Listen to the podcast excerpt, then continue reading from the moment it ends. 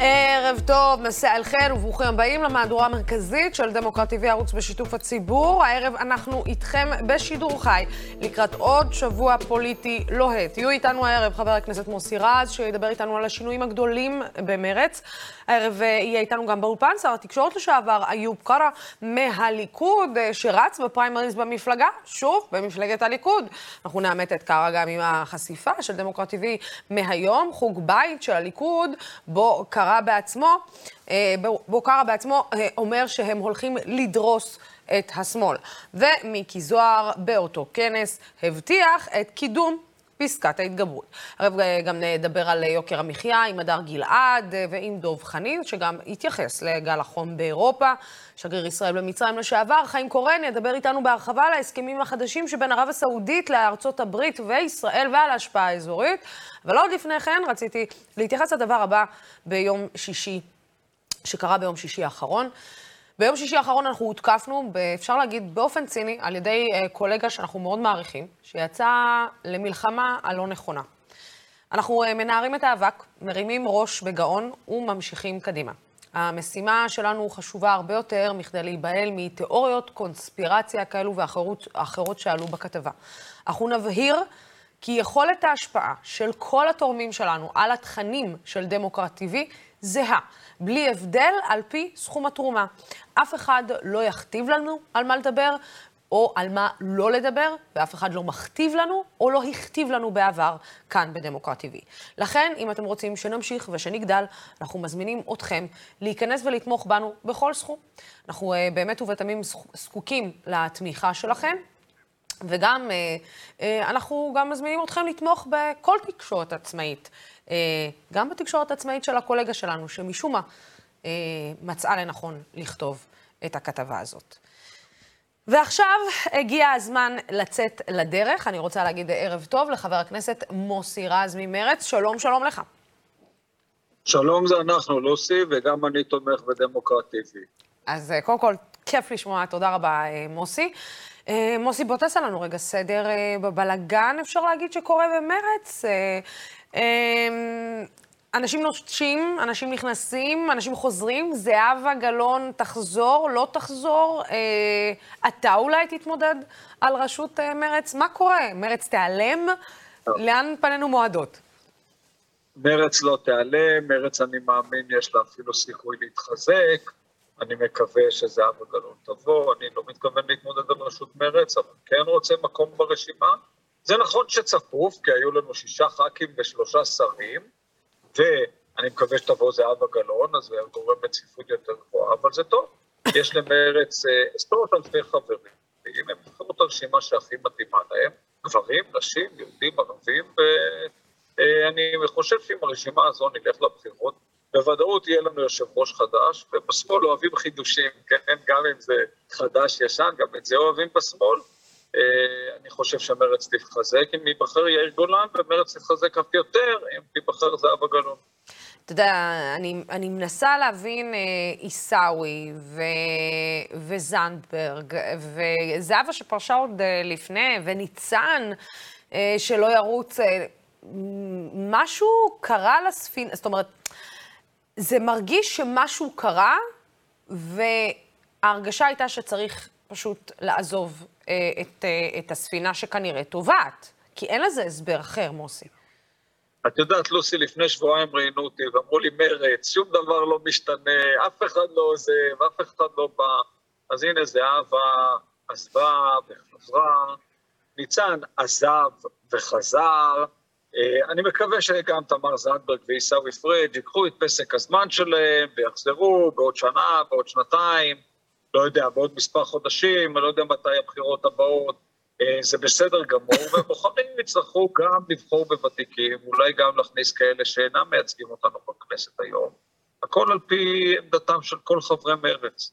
כך נכון, כך אה, ראוי, וזה בסדר גמור אה, לשנות. אני ראיתי, את, לדוגמה, את יצחק רבין, קדנציה ראשונה טובה, וקדנציה שנייה אה, מצוינת, אז אני מניח שזה יכול להיות גם כך לזהבה גלאון, שהקפיצה את כוחה של מרץ משלושה לשישה מנדטים, שנבחרה בשנת 2012, ואולי תוכל להקפיץ עוד את כוחה של מרץ, אולי פעם לא פי שתיים, אבל להקפיץ מעט, הרבה. אבל אה, אתה יודע, ניצן, אני, אה, סליחה, ניצן, מוסי, אני, אני מנסה להבין האם מה שהביא את הנפילה זה היה בעצם אה, אה, הסיפור של רינאוי זועבי. זאת אומרת שרינאוי אה, זועבי, ריידה, הצליחה לטלטל מאוד את, את בכלל המרץ והקיום שלה, ו, ו, ו, ו, ו, ובכלל גם הקיום שלה בקואליציה עצמה. אה, יש לזה חלק, בוחרי מרץ, אה, אני לא יכול להגיד 100% מהם, אבל כמעט 100%. כועסים על המעשה שלה. אה, זה לא נהוג במרץ, בדרך כלל קיבלנו החלטות יחד. אני לא מתייחס לגופו של עניין איך היא הצביעה. מה שחשוב זה לא איך היא הצביעה. אולי היא צדקה בהצבעה ואני טעיתי. מה שחשוב זה שלא, זה לא היה בתיאום סיעתי. אנחנו סיעה, אני לא נבחרתי לבד, וגם ריידה לא נבחרה לבד, ואף אחד אחר לא נבחר לבד. בוחרי מרץ כועסים על זה בצדק. מצד שני, אני חושב שהם מבינים ש... ג'ידא לא תהיה ברשימה לכנסת הבאה. יש לכל, הבוחר, לכל החברים את האפשרות לבחור את הרשימה לכנסת הבאה, והתקלה הזו לא תחזור. התקלה, כשאתה מדבר על התקלה הזו, זה, זה בעצם להנחית מישהו אה, ללא הסכמה של אה, שאר החברים? זאת אומרת, להגיד, אני הכרתי, אני מכיר, אני עכשיו רוצה שהיא תהיה במקום שני, שלישי, רביעי, מה שזה לא יהיה? כן, אבל התקלה האמיתית, אה, זו, זו גם תקלה, שאני צריך להגיד, הפילו אותה לא בצדק רק על היושב ראש ניצן הורוביץ, יכול להיות שיש לו אחריות עודפת, אבל כולנו תמכנו בזה. אני תמכתי בזה, אני התנגדתי לשריונים כל חיי, יכול לתת דוגמאות, ובזה תמכתי. מוסי, למה תמכת? כי, מוסי, למה תמכת? סליחה שאני אה, אומרת את זה כן, ככה. איך אומרים את זה על הטאולה? אוקיי? כאילו אומרים את זה בערבית על הטאולה. כי זאת אישה ערבייה, ואמרת, טוב שיהיה אישה ערבייה במרץ, בוא נסמן את ה-V הזה ושנשים את זה על השולחן? כי אני חלק מקמפיין שקיים בשנים האחרונות לפוליטיקה יהודית ערבית. וכיוון שראיתי שאין מפלגה יהודית ערבית ולא קמה מפלגה יהודית ערבית ואף מפלגה לא מוכנה להפך ליהודית ערבית, חשבתי שזה הייעוד של מרץ. לכן גם לפני שלוש שנים באתי עם חברי עיסאווי פריג' ואמרנו נרוץ יחד לרשות, ולכן כאן שאמרנו הנה יש לנו אפשרות להפוך שליש מהנציגות של מרץ לערבית, זה הכי קרוב ליהודית ערבית שאנחנו יכולים. אה, זה שאישה, זה טוב, אני הכרתי את ריידה, אני מכיר את ריידה 13 שנים, אני חשבתי שהיא מתאימה, גם בזה אולי טעית. אבל uh, אני חושב שאני לא יכול להפיל את זה על אדם אחד, 90% מוועידת מרץ הצביעו בעד זה, כל חברי הכנסת של מרץ הצביעו בעד זה, אבל כשאני מדבר על התקלה, אני לא מדבר על זה. התקלה היא שאחת מחברות הסיעה, וזה לא משנה איך קוראים לה, או קוראים לו, הצביעה בלי לתאם עם הסיעה, זו הבעיה. לא איך היא הצביעה, לא אם היא צדקה או לא צדקה. אנחנו סיעה ואנחנו צריכים להתנהג כסיעה, ככה היה במרץ 30 שנה, אני במרץ מהיום הראשון של מרץ, וכך צריך להמשיך להיות. אמ, אגב, אתה חושב שהחזרה דווקא בגלל העזיבה, אתה יודע, אם אתה מדבר על שותפות, א', אם אתה מדבר על שותפות יהודית-ערבית, עכשיו בכלל אין ערבים במרץ. זאת אומרת, גם עיסאווי עוזב, גם ג'ידא עוזבת. אה, אנחנו מדברים על כנראה, אני חושבת שאחד ההפסדים הגדולים הוא באמת אה, עיסאווי למפלגה למרץ. אבל מצד שני, אני אומרת, אה, בסוף, אתה יודע, השאלה היא, האם לא נכון רגע שנייה לרענן את השורות ובעצם אולי לא לחזור אחורה, לא לחזור דווקא לימים של זהבה, שכבר פינתה את מקומה, ולהגיד, אוקיי, אולי אנחנו בכלל צריכים לרענן את אופן ההסתכלות שלנו, וגם לפנות רגע פנים קדימה? מי שיחשוב כך, כמובן יוכל להצביע ליאיר גולן. אני חושב שכשאתה טועה בדרך, במרץ טיפונת טעתה בחודשים האחרונים, אמרתי, הסיפור הידע, לא מעבר לזה, אתה חוזר לנקודה האחרונה שבה מצאת את עצמך. ואני חושב שזה נכון לחזור למנהיגות שהוכיחה הצלחה אה,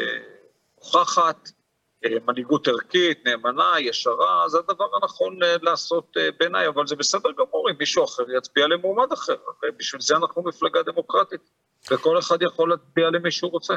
אגב, מוסי, איך אתה עם, ה, עם העניין הזה שבעצם, אה, איך נגדיר את זה? אה, מרב מיכאלי לא ממש ששה לעשות איזשהו חיבור ביחד איתכם כדי כן אולי לתת צ'אנס. אני חושב שיש לנו צ'אנס גם בלעדיה, אני סמוך ובטוח שמרץ תעבור את אחוז החסימה ואף תתחזק.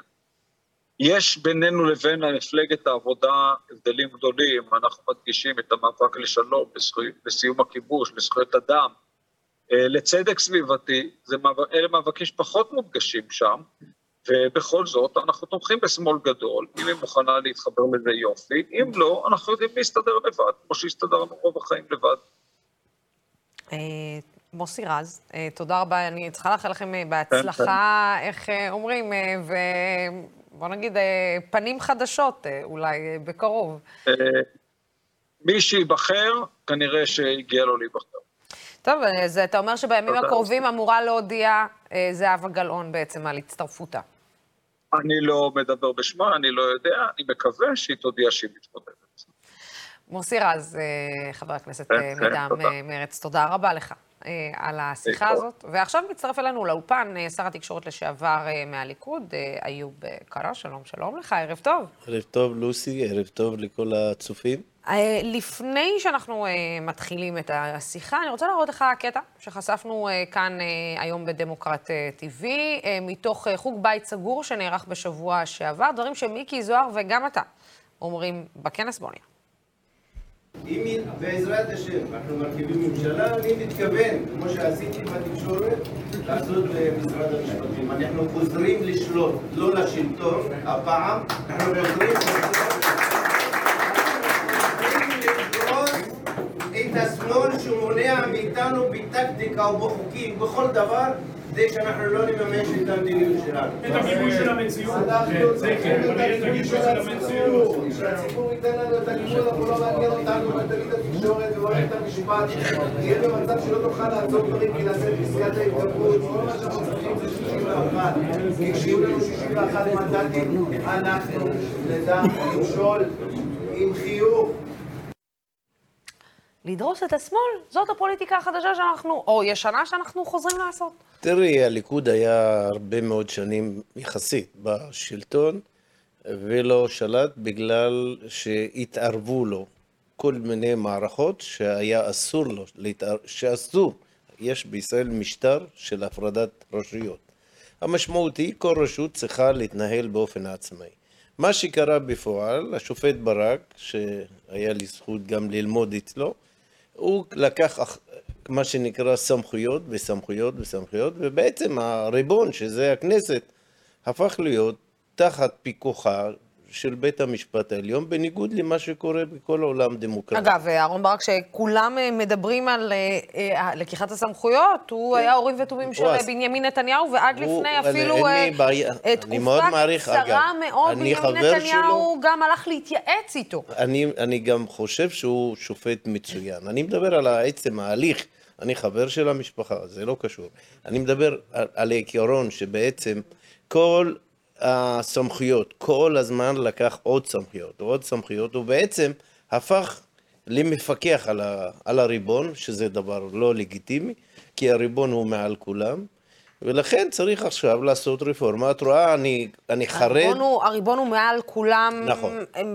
תסבירי, כי במדינה דמוקרטית הריבון הוא, לא, הוא, הוא אתה יודע, בסוף זה, זה, זה ביזור סמכויות. זאת אומרת, לא, לא. אתה לא יכול לא. לקבל אה, אה, כוח לידיים שלך ואז להגיד, אני יכול לעשות מה שאני רוצה ו... תראי, ו- במשטר ו- דמוקרטי, כשנבחרים דמוקרט, באופן דמוקרטי, מי, הנבחרים הופכים להיות נציגי העם. נציגי העם...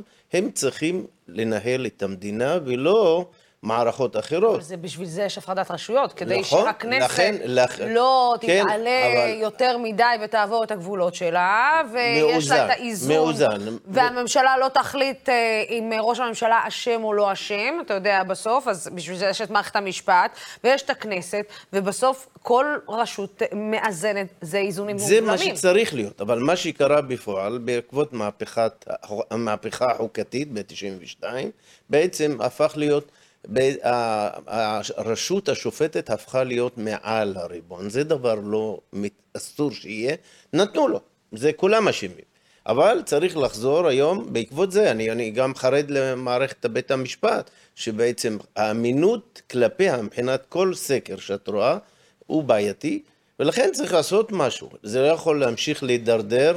משהו צריך לקרות כדי להחזיר את האמינות לכל המערכות. איוב, אה, תסביר לי בבקשה, מר קארה, למה האמירה הזאת לדרוס את השמאל? למה כי... אם אנחנו בחברה שאנחנו רוצים לתקן, שאנחנו רוצים לעשות שינוי, שאנחנו רוצים לקרב, שאנחנו רוצים, רגע, אנחנו מבינים כמה אלימות, ומי כמוך יודע, שמגיע מהחברה הערבית ויודע כמה החברה הערבית אה, רוויה באלימות, למה להשתמש בביטויים האלה של לדרוס את השמאל? למה, למה הדבר הזה? זה, זה אה, מילה שבאה להסביר, היא לא במובן המילולי. את, צריכה להבין, זה, אנחנו בטרמינולוגיה להסביר לאנשים מסוימים מה אנחנו צריכים לעשות. אבל אני לא מתכוון חלילה, לא, לא לעלות על באיזה טנקים או משהו. אבל אתה יודע, האמירות שנאמרות מהצד אה, אה, הזה, כאילו, הימני של המפה בזמן האחרון, זה לעלות עם D9, זה להרוס את בית המשפט עם D9, זה אה, לדרוס את לא. השמאל, זה אנחנו נכניס אותם למכלאות, אנחנו נראה להם מה זה, אם זה דודי אמסלם, סליחה שאני לא מצטטת בדיוק, אמירות נוראיות כאלו ואחרות. אבל ככה... לא בונים פוליטיקה אחרת, וככה גם לא משדרים מסר לצעירים, שאנחנו רגע שנייה מנסים להעביר מסר אחר. זה לא המסר שאתה, אני מניחה, רוצה להעביר, רוצה להעביר לצעירים. אני, אלך, אני... אתה רוצה אולי להתנצל על האמירה הזאת? לא, לא, לא, אני לא אתנצל, ולא רק זה אני לא אתנצל, אני לא אתנצל, אני חושב שהליכוד לא יכול לשבת כל כך הרבה שנים בשלטון ולא ישלוט. וזה, אבל, זה, אבל זה, זה, אני אומר לך, הייתי שם, אני הייתי שם. לי, הייתה ממשלת ימין על מלא כן, במשך ארבע כש... שנים. ג... מי גברתי... מנע מממשלת הליכוד לשלוט? מי? אני, אני רוצה... אני אומר לך, מי? הייתי שם. אני ראיתי את הבלמים שעשו, ועדות כאלה ואחרות, כדי לטרפד מינוי כזה, מינוי שם, מי? וכולי, כל מיני. ממשלת ימין על מלא. אני, ממשלת אני, ממשלה לכן, שכולה ימנית מכף רגל לח, ועד ראש. לח, נכון. מי מנע את... מנתניהו לממש את המדיניות של הסכמי אוסלו שצריך לבטל, אם צריך לבטל, סיפוח, מדיניות ימנית כלכלית? מי מנע מנתניהו לעשות את זה? המערכות שקיימות, שבעצם יש כל דבר שאתה עושה, אפילו בכנסת, הולכים לעתירה לבית המשפט העליון, ואפילו מבטלים החלטות וחוקים okay, אוקיי, וכולי. עכשיו... וזה לא יכול להימשך. אז על זה אני מלין, ולכן צריך לשנות חקיקה. זה... תראי מה קורה היום לשוטר ברחוב, או שוטר זה לא מדינה. שוטר זה אני ואת, כי זה החוק. מי שלא מבין את המשחק הזה, שאם הוא מדבר עם שוטר לא יפה, או חושב שהוא גיבור, במקום אחר לא היו מדברים איתו. אז צריך להסביר, יש מצב שהשוטר היום לא זוכה לגיבוי, החייל לא זוכה לגיבוי, והוא הופך להיות בן ערובה בין הדמוקרטיה שמאוד חשובה, לבין המציאות שמנצלים את זה למצב שבעצם פוגעים באנשים שהם בעצם קובעים את כללי המשחק כדי שיהיה לנו טוב ולא טוב. לפעמים החוק לטובתך, לפעמים חובתך. הוא לא המלצה, רק שטוב לך. וזה דבר שהוא לדעתי מושרש בתוך, בתוך הרחוב, ועל זה אני מלין, כשאני מדבר על תיקונים, משהו צריך לקרות פה, אחרת אנחנו הולכים למקום לא טוב. איך אתה חוזר למפלגה שבוא נגיד את זה דוגרי, סוג של הפנתה לך את הגב, מה זה סוג של? הפנתה לך את הגב. נתניהו, שנשקפת על הגדר בשבילו, שהגנת עליו, שהעברת את דף המסרים שלו תחת כל עץ רענן, איפה שצריך, פשוט הסתובב ואמר, מי, מי זה?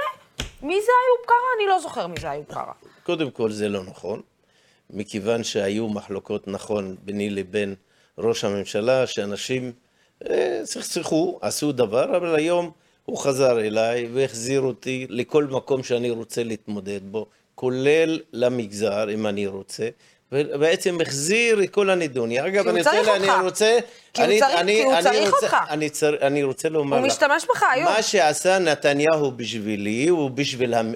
אם זה סימבולי שהייתי שר התקשורת, הסייבר והלוויינים, השמאל בחיים לא חשב שיכול לתת פוזיישן כזה למישהו לא יהודי. בוא נגיד לילד בשמו. עיסאווי פריג' שהפך לא, להיות לא, לא, השר לא, לא, לשיתוף סלחי פעולה לי, זה אה, עכשיו, אחרי שאני הייתי אזורי. שם, אבל... ב- למה אה, אה, אהוד אולמרט נתן אה, לגאלב מג'אדלה? גאלב מג'אדלה נתן לו עמיר פרץ שהיה צמוד אליו והיה צריך אותו נו, אז זה. השמאל. זה עמיר זמני. פרץ בפעם האחרונה- אחראי על למה הס- מנכ"ל? הוא היה שר, הוא היה שר הערבי הראשון. היה שר על הספורט שנה. אני הייתי חמש שנים בתפקידים הכי מרכזיים בממשלה. זה לא בא מהשמאל, זה בא מ- מהימין שאת לא אוהבת אותם. וזה זה לא עניין של... לא, לא, לא, אל תשים לי מילים. לא, לא, לא. זה... איוב, אל. תשים לי- אל לא, תשים לי לא, לא, מילים לא, בפה. אני, אני, אה, לא ת- אומרת ש... את- אני לא... אתה שמעת אותי אומרת שאני לא אוהבת את את הימין? אומרת, הרי אמרת בתחילת הדברים שנתניהו הפנה לי. איך הוא... הוא לא הפנה לך את הגב? אה, מי הביא אותי לשם, אם לא הוא? הוא לא... אבל אתה אמרת שבעצם הייתה מערכת יחסים לא טובה ביניכם, וגם לא, אתה זה היה אמרת אי... היה כמו שהיו אנשים שסכסכו ביניכם. היה גורם שנכנס באמצע, סכסך, הבנו את זה, קרא לי אליו, הבנו מי, מי, מי או מה הי- היה שם, ו- וסגרנו, השארנו קו לפני הרבה זמן. אני יצאתי לכל מיני מדינות ערביות שאני חושב שהיה לי הזכות, שהראשון האמנתי שאפשר להגיע איתם להסכמים, ובשנה, שנתיים האחרונות רק הייתי במקומות הללו, ניסיתי ל... עוד, עוד יותר להביא לעוד הסכמים או לעוד קשרים. אני, אני אוהב את זה, וזה אחד, ואני בחזרה שלי לפה בעצם, אני סימנתי מטרה להביא עוד הסכמים כאלה, ועל זה חזרתי. אתה יודע, בסוף, אה, אחד הדברים שהרימו גבה הכי הרבה אה, לגבי זה שאתה היית בזמן אה, היותך שר ובזמן היותך בממשלת נתניהו, ולצד נתניהו זה היה חוק הלאום. אתה עדיין תומך בחוק הלאום? חד משמעית. אני אגיד לך גם למה. ששם מאחורה את העדה הדרוזית ושם אותם באופן אוטומטי ב... אם לא היה פה רוב יהודי ומדינה יהודית, לדעתך אפשר, היית, היית יכולה לחיות תחת משטר דמוקרטי? זו השאלה הראשונה. השאלה השנייה, אני, לא קשור. אני הצעתי, זה לא קשור. אני הצעתי, זה לא קשור, יש לא, מדינה, זה קשור. יש מדינה, לא, זו מדינה. יהודית ודמוקרטית, אוקיי? איפה, יש, דמ... מדינה- איפה רגע. יש עוד דמוקרטיה רגע. במזרח התיכון? רגע, זו מדינה יהודית, זה לא מעניין אותי מה קורה במזרח. לא, לא, התיכון, זה מעניין אותי מה זה קורה במדינה. שלי. אני לא. רוצה לחיות לא, במדינה דמוקרטית? כדי- אני, המדינה היא מדינה דמוקרטית. מדינה דמוקרטית, חלק מהעקרונות שלה זה שוויון זכויות לכל אזרחיה. ויכוח על אוקיי? שוויון. אני אומרת לך... מי אמר שבחוק הלאום אין שוויון? אני אומרת לך, שבוא נגיד שים את הערבים, המוסלמים וה, והנוצרים רגע בצד, כי אולי לא כולם משרתים בצבא ולא כולם נותנים את החובות שהם נותנים, שהם צריכים לתת למדינה. מצד שני, אה, העדה הדרוזית חתמה ברית דמים עם אה, מדינת ישראל מיום הקמתה של מדינת ישראל. ובאופן אוטומטי, בחוק הלאום, באים ואומרים, אתם, אתה כדרוזי, הדם שלך סבבה, אבל אתה כאזרח לא שווה פה. את היית שם? מה זאת אומרת אני הייתי שם? אני הייתי שם. אני קראתי להנהגה הדרוזית, והצענו לה מכתב עם, חתום על ידי מנדלבליט. מנדלבליט נתן את המכתב בחתימת גם ראש הממשלה, שניהם. הבאתי את זה להנהגה שישבה במשרד ראש הממשלה, ואמרו הדרוזים, הצ'רקסים וכל מי ששירת בצה"ל יהיו שווים מבחינת מעמד חוקתי ליהודים פה. זה היה, זה קיים. ואז בעצם מישהו חשב שצריכים את הראש של נתניהו ושל איוב, ולכן חשוב יותר להפגין ולעשות דברים אחרים. את מה זאת אומרת הראש? עכשיו, עכשיו זה ונדטה. כשאתה מסתכל על הסעיף של חוק הלאום, יש אבל- באופן ברור, אבל- יש באופן ברור שם העדפה, אם זה בקרקעות, אם זה בהקמת יישובים, אם זה... זה המהות של החוק. גברתי. המהות, המהות של החוק היא קודם כל הפרדה בין יהודים ללא יהודים במדינת ישראל. אני, אני, שואל- אני הייתי שם, לא את. הבאתי חוק בנ- בנפרד לצורך דרוזים אבל למה אתה צריך וצ'רקסים. להביא חוק בנפרד כשיש חוק מה ש- יסוד במדינת ישראל שמראש בא ואומר שאתה לא שווה? אני, לא, אני הצלחתי עם ראש הממשלה, עם מיינבליט, להביא חוק שמטיב עם הדרוזים, הצ'רקסים ואלה שמשרתים בצה"ל. הבאנו את זה, כולם הסכימו עליו. גם ההנהגה הדרוזית הסכימה עליו. לצערי, בעלי עניין פוליטי בתוך העדה הדרוזית, הלכו, העדיפו הדרוזית- הפגנות על זה. אבל על- איוב, רוב העדה הדרוזית נגד חוק הלאום. כי לא יודעים על מה שאני מספר לך. לא יודעים? מכרו להם שתהיו סוג ב'. איפה כתוב סוג ב'? איפה זה נשמע לא, סוג ב'? ל- איפה? תראי לי את זה כתוב פה. סוג ב', לא כתוב איפה? סוג ב', אבל זה חוק הלאום נועד אני- כדי אני- להפריד ולתת איזושהי העדפה ליהודים מול. ערבים. אנחנו נתנו במקביל פתרון לעניין משרתי צה"ל, בני הדרוזים, הצ'רקסים והבדואים אבל זה- וכולם. אבל- אבל- אז אין בעיה ודרוזי- פה. ודרוזי שלא משרת בצה"ל. כולם, דרוזים וצ'רקסים כל העדה. לגבי האחרים, זה מי שהתנדב. רגע, ודרוזים כי- שלא משרתים זה חובה. בצה"ל? דרוזים ו... דרוזי שלא משרת בצה"ל. דרוזים וצ'רקסים, הגדרנו את זה, כולם. אוקיי. ומי שמשרת בצה"ל משאר בני המיעוטים, כלול בהצעה שנתן אותה מנדלבליט וראש הממשלה להנהגה הדרוזית, ובאו לברך אותו. ומישהו ידע, עשה פיצוץ מי באותה מי ישיבה. זה המישהו הזה? את לא זוכרת שקראו אפרטהייד וכולי? וזה היה בזמן ישיבה שבאו לברך את ראש הממשלה על ההישג הזה. אבל אתה יודע, אה, בסוף, אה, אתה לא מרגיש ש- שנתניהו חזר, בוא נגיד, לבקש את עזרתך כי הוא צריך את הקול הזה בעדה הדרוזית? לא, לא, לא, נתניהו לא ביקש את העזרה שלי כי הוא צריך את החמש אלפים או עשרת אלפים קולות. הוא ביקש את העזרה שלי כי הייתי לידו עוגן אמיתי, ימיני, שידע לשלוח אותו לכל מקום, כולל במדינות ערב, ולסמוך עליו יותר מאשר כל אחד אחר. ועשיתי עבודה אתה באמת נפלאה. חושב שנתניהו מעריך אותך? כן, חד משמעית. אני יכול להראות לך תמונות שלי איתו, עם, ראש, עם נשיא מצרים, לאף אחד לא לקח, והיו שרים לא רחוק מאיתנו, לא לקח אותם, היה תמיד לוקח אותי לידו, אצל מיקרון, אצל טראמפ, אצל כולם. למה? זה נבע מחוסר הערכה?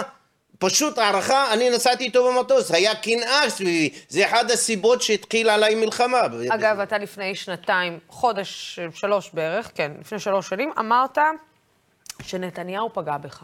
במה הוא פגע אני בך? לא אמרתי, זה אמרתי שיש מישהו שנכנס באמצע, שסכסך והאמין לו, בסופו של דבר קורה, כמו שעובד, כשעובדים יש הלכת, אי הבנות. הלך, אמר, אתה אמרת, הלכת איתו. כי- הלכתי כי איתו הוא עם- כמו רות המואביה, נכון. והוא פגע בך. נכון. אז אמרתי, אם, אז אחרי בגידה כזאת, לא, כי הוא קרא לי חוזר אליו בחזרה. אחרי ממש שבוע, שבועיים, והבין מה היה שם, ולכן אני גם הבנתי אותו, הוא בא על ציון גואל וגמרנו את כל הסוגיה, אני שמח שהוא ידע במי מדובר, שאיוב הכי נאמן לו, הכי ראוי להיות לידו, ואני אחזור לשם גם. אה, אגב, אתה, אתה בעד אה, הקמפיין הזה של תומכי, אה, שממשלת השינוי הקימה ממשלה עם תומכי טרור? מנסור עבאס הוא תומך טרור? אני נגד כל מי שמתנגד לפעילות חופשית של צה"ל מול אויבי ישראל. מנסור עבאס הוא תומך טרור? או המיש, אצלו ברשימה, לא פעם אמרו, מנסור אם הוא ישראל, תומך טרור? אני מסביר. לא. אני שואלת אני שאלה. שואל אותך, מי שלא מאפשר לצה"ל או למ- למשטרה לפעול בחופשיות, הוא בעיניי לא יכול להיות בקואליציה כזאת. אבל הוא תומך טרור? אני מנסור לא אמרתי עבאס שהוא הוא תומך טרור, אני אמרתי... אבל זה אני- הקמפיין, אני- זה היה אני- הקמפיין. אני מסביר לך. אתה מכיר את מנסור עבאס כנראה יותר ממני, אני, נכון? אני מסביר לך, מי שלא מאפשר לצה"ל לפעול חופשי מול ארגוני טרור, שזה חיזבאללה אבל אתה ראית וחמאס, שמנסור עבאס אה, לא יצא ואצלו- כנגד ואצלו- פעילות ואצלו צה"ל. אני שמעתי את מאזן גנאים אומר, אם יתקפו בעזה, כן, לא לא תהיה נמצא. ממשלה. זה המשמעות היא מאזן אדם, גנאים לא מה זה. אומר? לא משנה, מאזן גנאים הוא מספר שתיים ברשימה. אוקיי, והוא כבר לא נמצא שם. לא משנה, אני אראה את הרשימה, אני אגיד לך. אבל ראיתי את מספר שתיים שלו? מונע, מונע מצה"ל להתקיף בעזה. המשמעות היא, מי שלא מאפשר להגן עליי, הוא משתף אז מנסור- פעולה. מנסור עבאס אני. אמרתי, אני מסביר לך, לא, מסביר אתה. מסרב להגיד לי, האם מנסור עבאס הוא תומך? בעיניי, כשאתה לא מאפשר לצה"ל לתקוף בעזה, אתה בעצם משתף פעולה עם חמאס. המשמעות של שיתוף פעולה עם חמאס, או להגן על חמאס, אתה נגד המדינה. ומי שנגד המדינה, הוא לא יכול להיות בקואליציה. לאיזה מקום אתה צופה להגיע? אני מקווה שיפתיע במקום מרכזי ברשימה, בניגוד למה, באופן חופשי. אני רץ בארצי, כמו כולם, אני, אין לי רגשי נחיתות, אני לא צריך איזה כובע כזה או אחר, ואני מקווה אין לך שריון? זאת אומרת, השריון ל... אני לא, ל- לא ביקשתי... זה ש- נדחק הצידה, אתה לא יודע. ביקשתי שריון עוד לפני שנקבע, הודעתי שאני רץ ברשימה הארצית, ככה ביקשו ממני בהנהגה, ואני... הוא רצה לתת לך את השריון? אני לא רוצה את השריון. אוקיי. אני יכול להיות עליו, אני לא רוצה. אני, אני רוצה להיות במקום גבוה. ואם אני רוצה להיות במקום גבוה, אני חייב ללכת לארצי. ואם אני רוצה להיות בהמשך במקום מרכזי בממשלה, אז טבעי שאני אבחר ברשימה אתה. מבין את הביקורת אה, שבעצם הליכוד אה, חטף אה, בשבועיים האחרונים על כך שהוא דחק את המקום ללא יהודים אני אה, מבין את הביקורת ומקבל... למקומות. לא ריאליים? מי שביקר את זה, אני מקבל את זה. אני חושב שהיה צריך להיות מקום יותר קדימה, אבל אני נגד הקטלוג האתני. אני חושב שלא צריך משבצות. אני חושב שצריך שיהיה כולנו שווים מול שווים. זה, זה לקחת אנשים, לה- להביא אותם עם כובע כזה או אחר לתוך הרשימה, לא לרוחי. אם אין לך יכולות, אל תהיה שם. אם יש לך יכולות, אתה תהיה גם טוב לעזור למגזר שלך, לאנשים. את, את דוגמה טובה של אשת תקשורת, שאת יכולה להיות בכל מקום, מייצגת מצוין כל מי שרק יכול להיות, ערבי כיהודי. למה שלא יהיה בפוליטיקה דבר כזה? זה נכון. אה, אה, השר לשעבר, אה, עורך הדין איוב קרא, תודה רבה לך ובהצלחה. תודה רבה גם לך. כמובן יש לך בפריימריז. דש ממשפחת מחרום, הקרובים שלך היו, אצלי השבוע. הקרובים שלי, אם היו אצלך, אז תמסור להם דש. אתה בטח תראה אותם לפני שאני אראה אותם. ופחות לדרוס את השמאל. נכון? בגללך אנחנו נחשוב. אתה תחשוב פעמיים. בסדר, לפחות אה, יצאתי עם איזשהו הישג. אה, תודה רבה, השר לשעבר איוב קרא, תודה רבה שהגעת אלינו. אה, נשיא ארצות הברית, אה, ג'ו ביידן, עזב אתמול את ערב הסעודית אחרי שנפגש עם מוחמד בן סלמן, השתתף בפסגה עם מנהיגים של תשע ממדינות אה, ערב, איחוד האמירויות, ירדן, עיראק, בחריין, אומן, קטר, כווית וגם מצרים, כדי לדבר איתנו על ההשפעה האזורית של ועידת הפסגה ועל ההחלטות שהתקבלו במהלך ביקור נשיא ארצות הברית. אני רוצה להגיד ערב טוב לדוקטור חיים קורן, לשעבר שגריר ישראל במצרים וגם בדרום סודאן, כיום מרצה באוניברסיטת רייכמן. ערב טוב.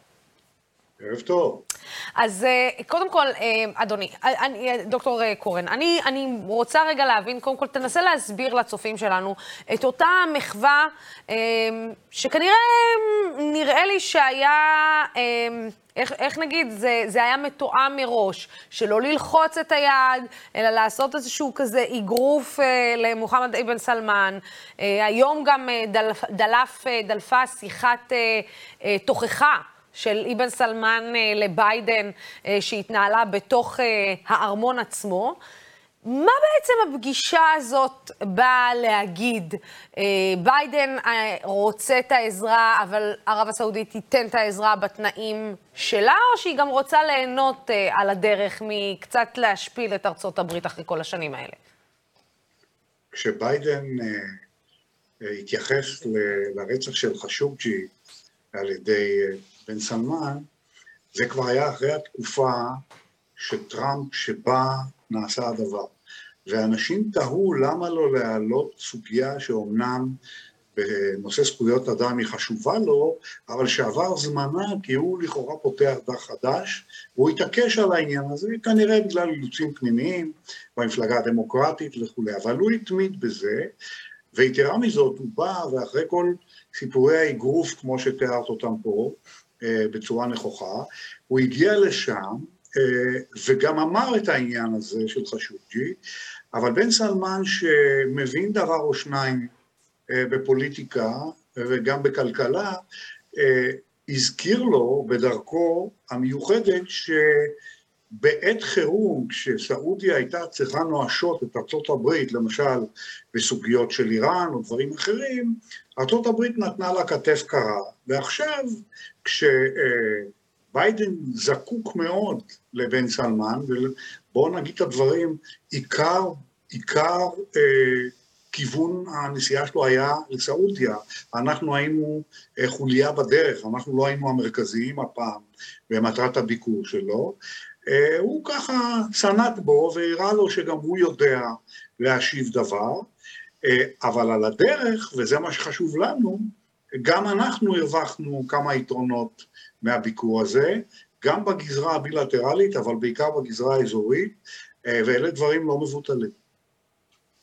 אמ, אתה יודע, דוקטור קורן, הרי אמ, העזיבה, שאפשר להגיד, של ארצות הברית, את ה, או נטישה נקרא לזה, אני לא יודעת, אתה תתקן אותי אה, לגבי בחירת המילים, של העולם הסוני לטובת העולם השיעי, האם זה משהו בכלל שהעולם הסוני הערבי ומדינות ערב יכולים להעביר אותו או להחליק אותו ככה בלי שום תמורה, ברגע שביידן מבין את הטעות ומבין שהוא צריך את ערב הסעודית, הוא צריך את המדינה? המדינות הסוניות בשביל הנפט, בשביל רגע להוריד מחירים, בשביל גם, בוא נודה על האמת, על הפוליטיקה הפנימית אה, אה, של ארצות הברית ושל הבחירות המתקרבות, ואני לא צריכה להגיד לך, גם הפופולריות של ביידן שרק הולכת ו- ונחלשת.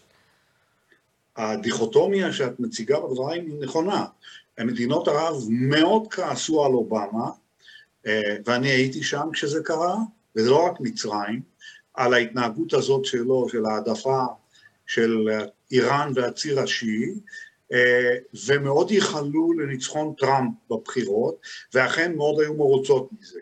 יחד עם זאת, כולנו עוסקים בפוליטיקה של מציאויות, והם הבינו שביידן כאן, וגם ביידן, צריך לומר את הדברים, מבין מהר מאוד שכל תאוותו לא תהיה בידו בפוליטיקה, והוא יצטרך להסתגל למציאות חדשה, והסכמי אברהם יצרו מציאות חדשה. כלומר, הוא מאוד לא רצה אה, שהאליטה השלטת בסודאן תמשיך אה, בדרכה, ההתנהגותית כלפי זכויות אדם וכפייה וברוטליות וכולי, ובכל זאת, לטובת תהליכים אזוריים, הוא הבין שעדיף לו לחבק אותם ול-to contain ולא לצאת נגדם, ואפילו בשעת מצוקה הוא ביקש מאיתנו לסייע לו אה, בנושא הזה, כי הוא מבין שהדברים לא כל כך פשוטים.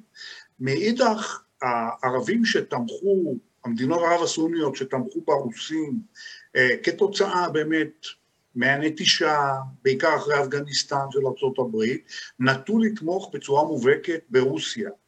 אבל גם המלחמה של רוסיה באוקראינה הביאה איתה דימוי שונה של הרוסים, וגם תוצאות אה, שבחלקן משחקות לטובת העולם הסוני ובחלקם נגדם.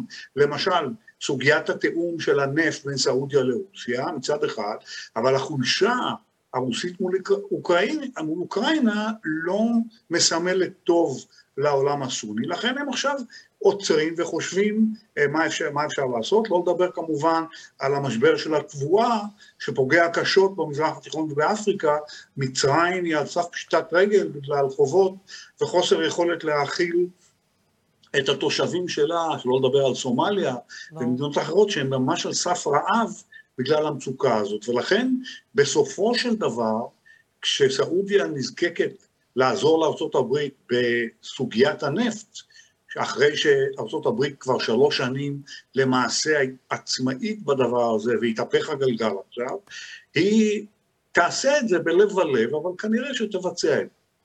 אה, תנסה להסביר לי, דוקטור אה, קורן, את אה, מערכת היחסים, איך נגדיר, הקצת שברירית או קצת רגישה שהייתה בין ערב הסעודית ומצרים בשנים אה, האחרונות, אה, במיוחד לאור הביקור האחרון שאפשר להגיד אה, בין, של אבן סלמן שהגיע לבקר במצרים, שזה גם היה סוג של ביקור, אפשר להגיד, היסטורי.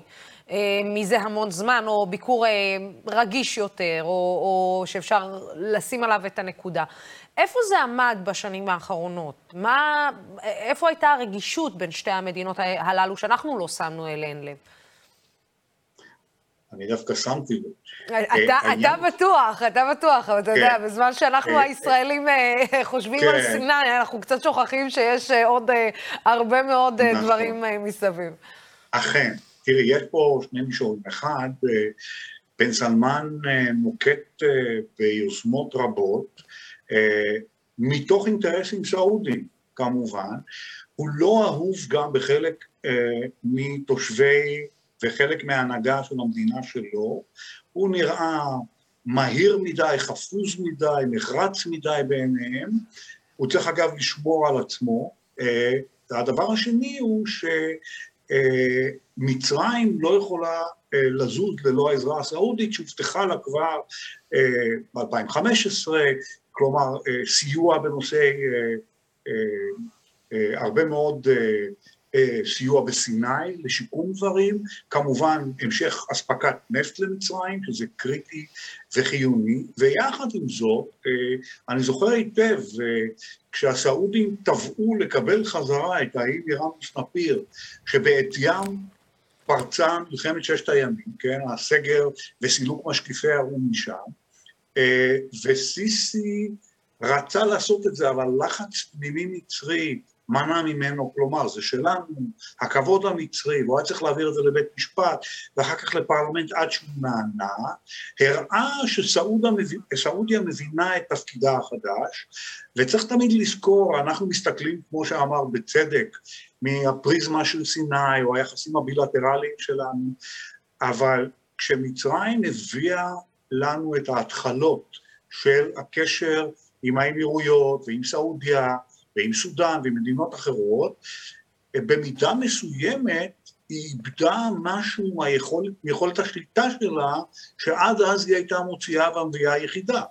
ועכשיו תשווי את המדיניות של האמירויות כלפינו, לעומת המדיניות הזהירה של מצרים, גם בתקופה מאוד טובה ביחסים הבילטרליים, ותראי שלא הכל עובד חלק.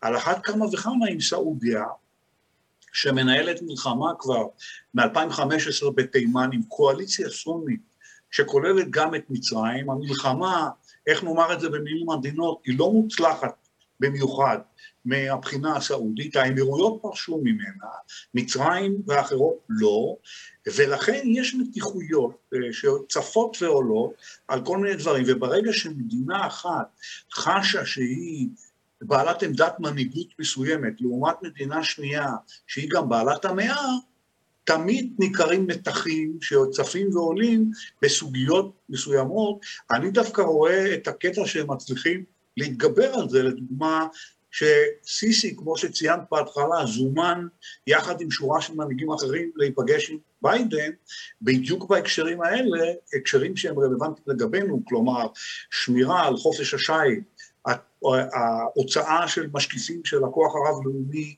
מטירנוס נפיר, זאת הייתה עילת המלחמה, מלחמת ששת הימים, והבטחה, גם סעודית, שחופש השיט יישמר, זה יסוד מוסד ביחסים העתידיים עם סעודיה, ופה אני יודע שהציפייה היא שמחרתיים הסעודים ינשקו ויחבקו אותנו.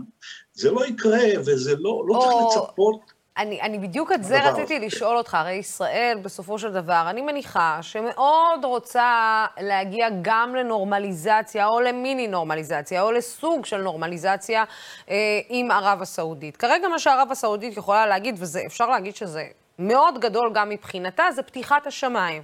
אני אאפשר למטוסים ישראלים לעבור מעל השמיים שלי. זה, אה, בוא נגיד, אה, וואחד נורמליזציה בעבור ערב הסעודית, שהיא צריכה גם להסביר, אני מניחה, ברחוב שלה, את אה, חוסר ה...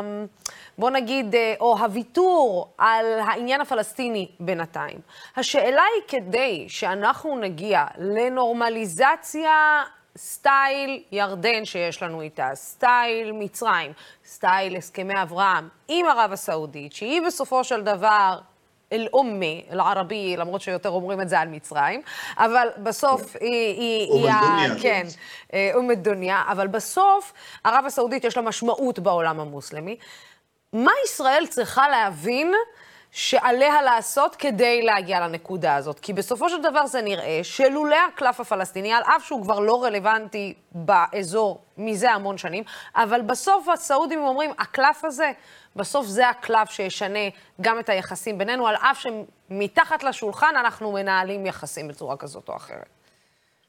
תראי, חלק מהסיפור פה, אה, אני מדבר באזור, זה, וזאת זה עולה בקנה אחד גם עם השאיפה האמריקאית, הוא להגיע ליציבות באזור.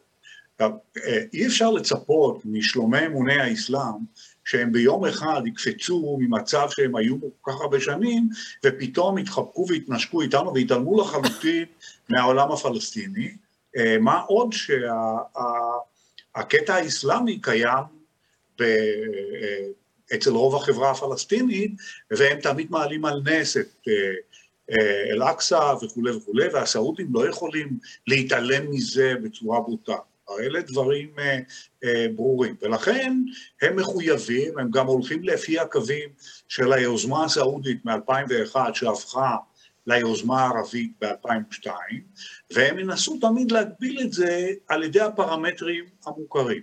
מצד שני, אה, אה, MBS כרפורמטור, שקודם כל דואג לעתידה הכלכלי של ארצו, הוא מבין היטב שאי פעם הצורה האנרגטית שהדברים מתנהלים אה, בסעודיה תסתיים, ולכן הוא הולך על פיתוח והשקעה והשקעה עצומה בעיר החדשה שתיבנה אה, על גבול ירדן והמפרץ, על, על דברים מהסוג הזה, פרויקטים באמת מרחיקי ראות, ורואה שישראל יכולה להשתלב בדבר הזה, לא יכול לבטל לגמרי את כן. הראייה העתידית שלו, רק, ולכן הוא שומר על האיזונים האלה, מה עוד שאביו עוד בחיים, ויהיה לו מאוד מאוד קשה לשבור את ההגמוניה הזאת באבחת חרב ולעשות מהפך נוסח אנואר סאדאת ב-77. כן. זה יהיה מאוד מורכב, ולכן הם עוטפים את העניין הזה כמו שהם עוטפים, לא זורקים את הפלסטינים בין גלגלי האוטובוס, כמו שמספר פרשנים סעודים דיברו על כך בשנים האחרונות, מנסה לשגור, אה, אה, לשמור על המסגרת, ונזכור שהסעודים הם אבי אבות הקונסנזוס של האחדות הערבית, אה, כן.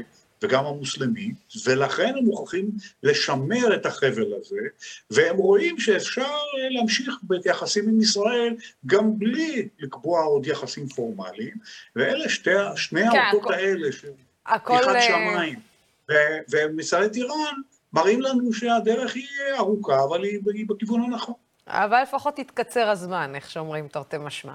אה, כן, דוקטור אה, חיים אה, קורן, יש עוד הרבה מה לדבר איתך, אנחנו בקרוב נשמח לארח אותך אצלנו באולפן, ולא דיברנו על הסמי-הודעה של אבן סלמן על הרצח של חשוקג'י, בעצם זה מה שיצא כן. היום מהארמון, אבל על זה אנחנו נדבר בפעם הבאה.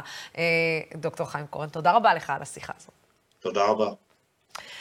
אה, ועכשיו אנחנו נעבור אה, לדבר על יוקר המחיה, ודווקא על השכבות החלשות אה, ביותר, שבדרך כלל יש נטייה להתעלם מהן, גם כשמדברים על יוקר המחיה, עלייה במחירי הלחם גובה מחיר מאוד כבד אצל העניים, כמובן ביותר, ובדיוק על זה רציתי לדבר עם הדר גלעד, כתבת הרווחה של ידיעות אחרונות. תודה רבה שאת מצטרפת אלינו. תודה שהזמנתם אותי. ועוד מעט אנחנו גם נרחיב את השיחה עם חבר הכנסת לשעבר אה, דב חנין, שגם כבר הצטרף אלינו. אבל אה, ברשותך, אה, דב, אנחנו נתחיל עם הדר. הדר, היום שמענו כבר בפתח ישיבת הממשלה את יאיר לפיד בעצם אומר, אנחנו נמצא פתרון לזה עוד היום. בעצם אנחנו מבינים שעלייה של מחירים של לחם בזמן תקופת בחירות, זה אולי המכה הכי נוראית, סליחה שאני אומרת את זה בצורה הזאת, אבל למספר מנדטים של מפלגה מכהנת בשלטון. מכה של uh, מספר מנדטים uh, אין ספק, אבל uh, אני מהצד שלי מסתכלת על המכה בבתים. ברור. והמכה בבתים היא חמורה. אני רוצה להזכיר שאנחנו אחרי שנתיים של קורונה, יש מין נטייה כזו לשכוח את זה, שעברנו כאן משבר כלכלי מאוד מאוד מאוד חמור, אבל זה קרה, ויש משפחות ש, שרק עכשיו מתחילות לעמוד שוב על הרגליים. להרים את הראש. בדיוק, להרים את הראש מעל המים, ממש כך, שעוד לא מוצאות את עצמן עם, עם, עם, עם חמצן להמשיך ולהתקיים כפי שהיו רגילות לפני המגפה, ואנחנו מביאים אליהם משבר נוסף. וכל עלייה כזו, את יודעת, אנחנו מדברות כרגע על עליית הלחם, אבל עליית הלחם בעצם מצטרפת לעליית מחירי החשמל ועל עליית השכירויות, וכל מכה כזו, זו מכה לכלכלה של הבית של המשפחות האלה. עכשיו, כשאת מדברת על משפחות שגם ככה מתקשות להחזיק את, אה, אה, את הראש מעל המים, שגם ככה מתקשות להתקיים, זו, זו מכה אנושה. זו מכה אנושה. זה, אני יכולה להגיד לך, לוסי, שאני מדברת עם משפחות שאומרות לי באופן חד משמעי שהן לא יודעות אם בחודש הבא, אם בעוד חודשיים, אם בעוד שלושה חודשים בקצב הקיים, תהיה להם קורת גג מעל הראש.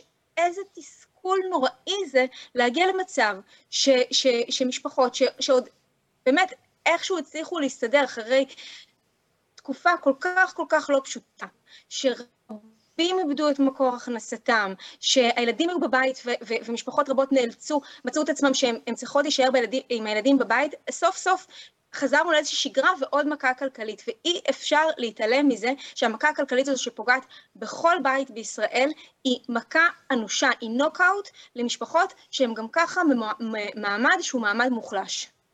את יודעת, אה, אה, ממש שאלה קטנה, הרי בסוף, אה, אדר, אנחנו יודעים טוב מאוד שהממשלה כן יכולה לפקח על המחיר. הממשלה לא חייבת להוריד ראש בפני עליית המחירים הזאת, גם בזמן המלחמה הזאת בין רוסיה לאוקראינה. יש לנו עודפים, אבל משום מה האוצר מעדיף... אה, כאילו להתעלם ולתת למחירים לעלות, והשאלה היא למה.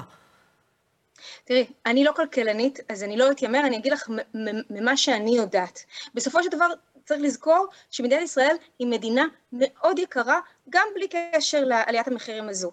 באותה נשימה אני רוצה לבוא ולהגיד שאין כאן מערכת רווחה, שהיא מערכת רווחה חזקה, שיכולה לתת מענה לשכבות מוחלשות שנפגעות מעליית המחירים. זאת אומרת, לגבי נושאים של, של, של, של האוצר והבחירה לא לתת את המענים, אני, אני אה, אה, אה, אבחר לא לענות, כי זה באמת לא תחום הסיקור שלי ולא תחום ההתמחות שלי, אבל אני כן יכולה לבוא ולהגיד לך, מה שמדאיג אותי, לוסי, זה שאין כאן מערכת רווחה, שהיא מערכת רווחה חזקה, שבסופו של דבר תוכל לתת מענה לכל אלו שיושיטו יד ויבקשו עזרה כתוצאה מעליית המחירים הזו. בואי בוא נסתכל רגע על, על רק נושא הביטחון התזונתי, אוקיי? אנחנו מדברות על עליית מחירי הלחם. לחם הוא מוצ, מוצר הכרחי במשפחות שהן משפחות במעמד סוציו-אקונומי נמוך, מהסיבה הפשוטה שהוא זול. עצם זה שהמחירים עולים, אומר שאנחנו מכניסים משפחות נוספות למעגל הרעב, למעגל אי הביטחון התזונתי. עכשיו, לפי הערכות, יש היום בארץ כחצי מיליון משפחות שחיות באי ביטחון תזונתי, מתוכם בערך, אל תתפסי אותי במספרים, אבל בערך 250 אלף משפחות שחיות באי ביטחון תזונתי חמור. מיזם לביטחון תזונתי שמחזיק משרד הרווחה, שזה בעצם התוכנית הממשלתית שמטפלת בביטחון התזונתי, נותן מענה לאחר הרחבה שקרתה בחודשים האחרונים ל-40 אלף משפחות. שימי לב את הפער, הוא מטורף. אז כל שאר המשפחות האלה שכבר נמצאות במצב של אי ביטחון תזונתי, עוד לפני שבכלל התחלנו לדבר על עליית המחירים, נשענות בסופו של דבר על מגזר שלישי, שגם הוא נחנק בגלל יוקר המחיה, כי בסופו של דבר גם הם צריכים לקנות את המוצרים שהם מעבירים למשפחות מאיזשהו מקום. כן, ואז אנחנו אז, עוברים... אז, אה, אז כן. מי, ייתן, מי, ייתן מענה, מי ייתן מענה לכל המשפחות האלה שמבקשות, ש, שיבקשו עזרה אחרי עליית המחירים? נו, הדר, מי? עכשיו אנחנו נמצאים במצב ש...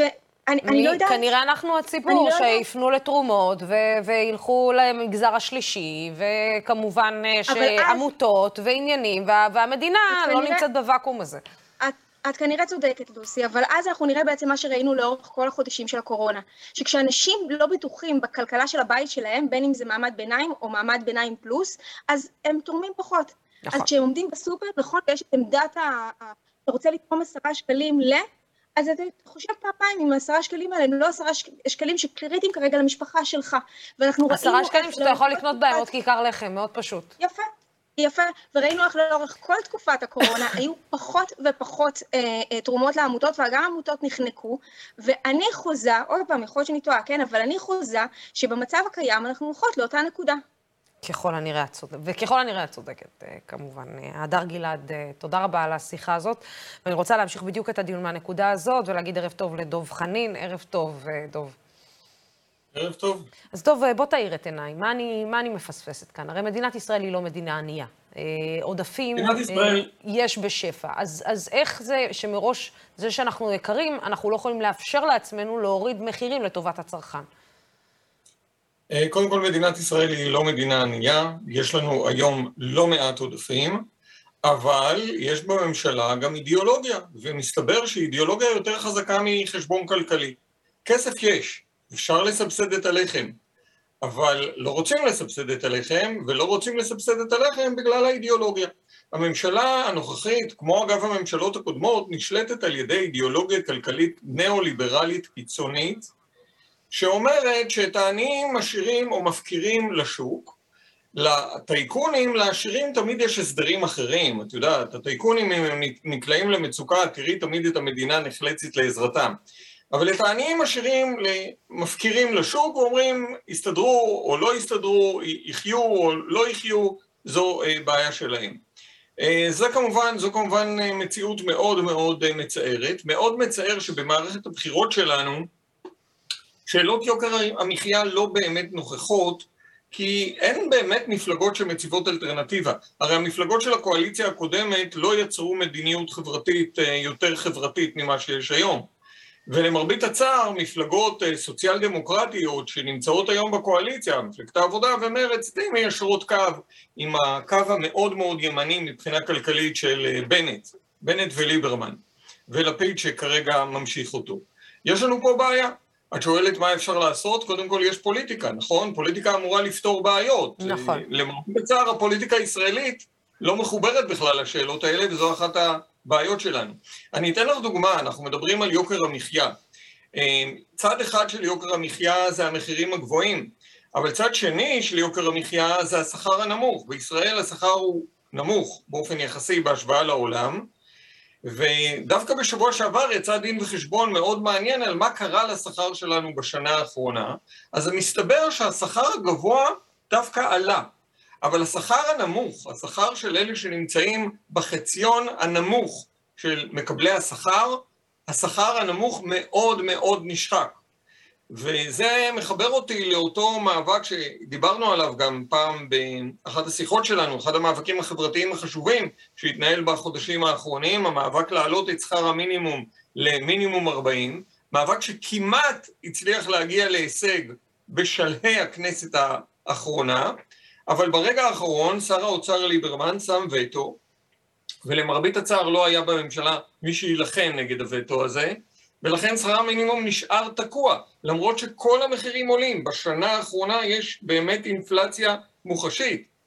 את הזכרת את העלייה של מחירי השכירות, זה אחד הדברים הבעייתיים ביותר, אנשים פשוט לא יכולים, אה, לא יכולים לשכור דירות. זה כבר לא רק לא לשכור דירות בתל אביב, זה כבר לא לשכור דירות בכל מקום.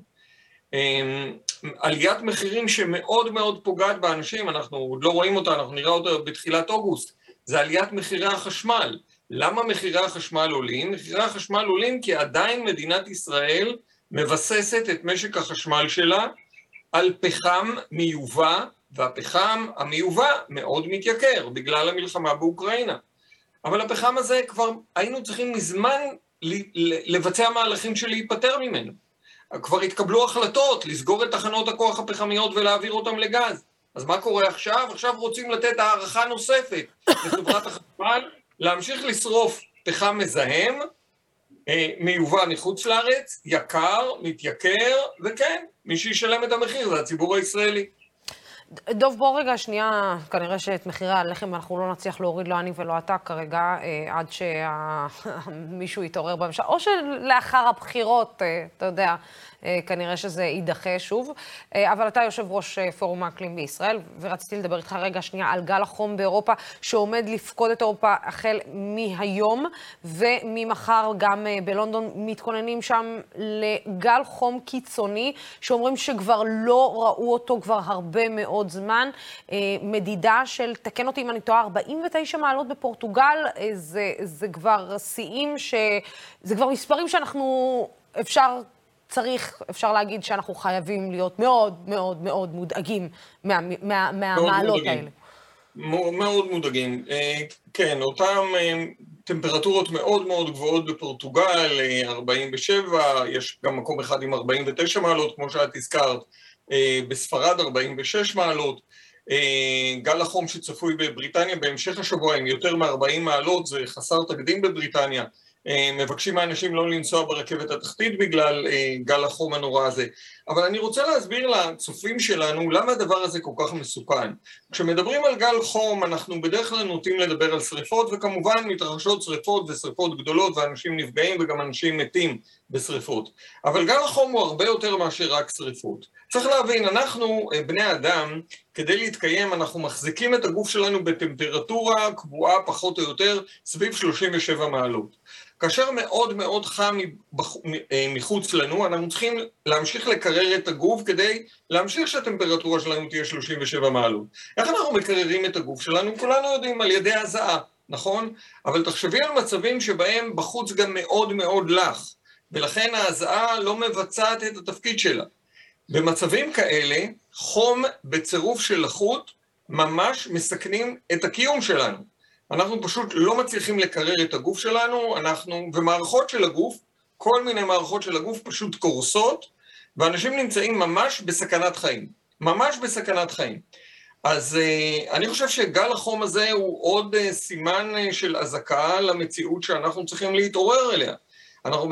בישראל נמצאים באיזשהו סוג של נתק בין משבר האקלים לבין מה שקורה ביומיום. אנשים חושבים, טוב, אז יהיה יותר חום, נהיה במזגן. לא, יהיה יותר חום ויהיה הרבה הרבה יותר מסובך לחיות. אנחנו לא נוכל להסתובב בחוץ, המזון שלנו ייפגע, כן, דיברנו על עליית מחירי מזון, כל מערך המזון והחקלאות בעולם ב- בלחץ משבר האקלים אה, בסופו של דבר אה, יקרוס בצורה כזאת או אחרת, אנחנו נחיה בעולם אחר לגמרי. עכשיו השאלה הגדולה היא מה אפשר וצריך לעשות, וזו הנקודה שבה אנחנו מתעסקים בפורום האקלים, אנחנו אה, בשבוע שעבר עשינו כנס וחשפנו עשרות יוזמות, אז אני לא אכנס לכל הפרטים של כל הדברים הרבים שניתן ואפשר לעשות בישראל, אני רוצה להתעכב איתך על נקודה אחת נורא קטנה ונורא מובנת לכל המאזינים שלנו. יש הרי המצאה נהדרת של איזה מין דבר שהוא גם קולט גזי חממה מהאטמוספירה וגם הופך אותם לחמצן. קוראים להמצאה הנפלאה הזאת עצים, כן? זה לא אנחנו יצרנו, זה האל הטוב המציא בשבילנו. אבל מה אנחנו עושים בישראל בעניין עצים? כורתים. פעם היו לנו... כורתים, כורתים. בשמונה השנים האחרונות... תנסה למצוא איזה פינת, אה, פינת צל בתל אביב, אתה... נכון, נכון, נכון, בדיוק, את שמה אצבע על הנקודה הנכונה. בשמונה השנים האחרונות בישראל נכרתו 720 אלף עצים. שנת אה, 2020 נכרתו 95 אלף עצים. כואב לי בבטן לשמוע את זה. זה כואב, זה ממש כואב. את מדברת על תל אביב, עיר שמתיימרת להיות עיר מתקדמת, כן? עיר עולם, יש לה תוכנית של יער עירוני, אבל בתל אביב כורתים בכל שנה אלפי עצים, אלפי עצים, עצים בוגרים, עצים שיכולים לתת לנו צל, עצים שיכולים לספק לנו חמצן, עצים שאנחנו ראינו כמה הם חשובים בתקופת הקורונה. אז העירייה כן, כורתת עצים ואומרת אנחנו נשתול עצים חדשים במקום. עד שהעצים החדשים האלה יגדלו להיות עצים גדולים, יהיו עוד 20 או 30 שנה. אני אומר לך את זה בכאב גדול, אני חושב שמדינת ישראל באופן כללי, והרשויות המקומיות בישראל, העיריות בישראל, כולל אגב עיריית תל אביב, מתנהלות בחוסר אחריות, חוסר אחריות לחיים של בני אדם כאן, לבריאות של בני אדם כאן. וזה מאוד מאוד כואב ומאוד מצער, אני רק מקווה שהתמונות הקשות שאנחנו רואים באירופה יגרמו למקבלי ההחלטות אצלנו לעצור לרגע ולהגיד לעצמם בואו נפסיק את מסע ההרס הזה, בואו נשמור על העצים הקיימים, בואו נוסיף עליהם עוד עצים. אה, כן, אני חושבת שאפילו אנחנו, רק שנה שעברה, גם באמזונס אה, שנשרפו אה, עשרות, אם לא מאות של אה, דונמים, שם אנחנו לא מבינים כמה הדבר הזה בעצם הוא נזק אה, מטורף אה, לכדור הארץ, כשחלק נכבד מהאוויר ומהחמצן שאנחנו נושמים נמצא שם. כן, אנחנו כנראה גם לא נבין, דוב, בזמן הקרוב. אני בכל זאת, אני בכל זאת רוצה להגיד דבר אחד שהוא מאוד מאוד חשוב לי בכל שיחה על האקלים. את יודעת, אני תמיד ברור. אומר שאנחנו עברנו מהר מדי מ-denial ל-despair, מהכחשה לייאוש. לייאוש. כן, והייאוש הזה הוא, הוא גם מסוכן והוא גם מוטעה. קודם כל ייאוש באופן כללי זה לא גשר לא שמעביר אנשים טובים לכניעה. וכשהטובים נכנעים, דברים איומים יכולים לקרות. אבל מעבר לזה, הייאוש הזה הוא לא נכון, כי אנחנו עדיין יכולים להציל את עצמנו. הזכרנו את הדוגמה של העצים, אבל אנחנו מדברים על עשרות דברים שבהם אנחנו יכולים לשנות את הכיוון שלנו. עכשיו, גם לעשות את החיים שלנו יותר טובים, וגם להתמודד עם משבר האקלים. וההחלטות האלה נמצאות בידינו. שוב, דיברנו על הכשל של הפוליטיקה הישראלית שלא מתעסקת ביוקר המחיה. עוד נושא, שהפוליטיקה הישראלית די מתעלמת ממנו, זה משבר האקלים, די מוזר. כן? זה החיים עצמם, זה לא איזה שהן שאלות תיאורטיות, זה לא רק משהו שקורה לדובי הקוטב שלא מוצאים קרח לעמוד עליו. זה משהו שקורה אצלנו, הוא רלוונטי לחיים שלנו. זה לא רק החיים של הילדים שלנו שאנחנו צריכים להגן עליהם, אנחנו צריכים להגן על החיים שלנו ושל ההורים שלנו. זה קורה עכשיו. וזה ממשיך ונעשה יותר ויותר דרמטי. והנקודה הכי חשובה היא שאנחנו יכולים לעשות, אנחנו יכולים לעשות שינוי, השינוי הזה יכול מאוד להועיל לנו, אבל צריך פוליטיקאים שידעו להסתכל קצת מעבר לשאלות של כן ביבי או לא ביבי, שאלה חשובה מאוד, אני לא מזלזל בה בכלל, אבל יש עוד שאלות שצריך להתעסק בהן, ואנחנו לא מתעסקים בהם, זה עצוב מאוד. כן, אה, אני הולכת לאמץ את המשפט הזה, שכשאנשים טובים אה, מתייאשים, דברים נוראים קורים. אה, אני הולכת לאמץ את המשפט הזה תחת הציטוט שלך, דב חנין. תודה רבה לך על השיחה הזאת, תודה תודה רבה. רבה. בכל פעם מחדש אתה נותן לנו סטירה על הראש, כמו שצריך. תודה. תודה רבה. תודה רבה גם לכם, הצופים והשותפים של דמוקרטי TV. התוכנית והערוץ הזה אפשרי רק בזכותכם ובזכותכן. בימים כמו אלו הולכת ומתחדדת החשיבות של ערוץ תקשורת שלא מפחד להביע עמדה נחרצת בעד הדמוקרטיה ובעד שלטון החוק, בעד המאבק בשחיתות ובעד מגוון של דעות. אנחנו כאן, נהיה גם מחר. בינתיים, סלאם.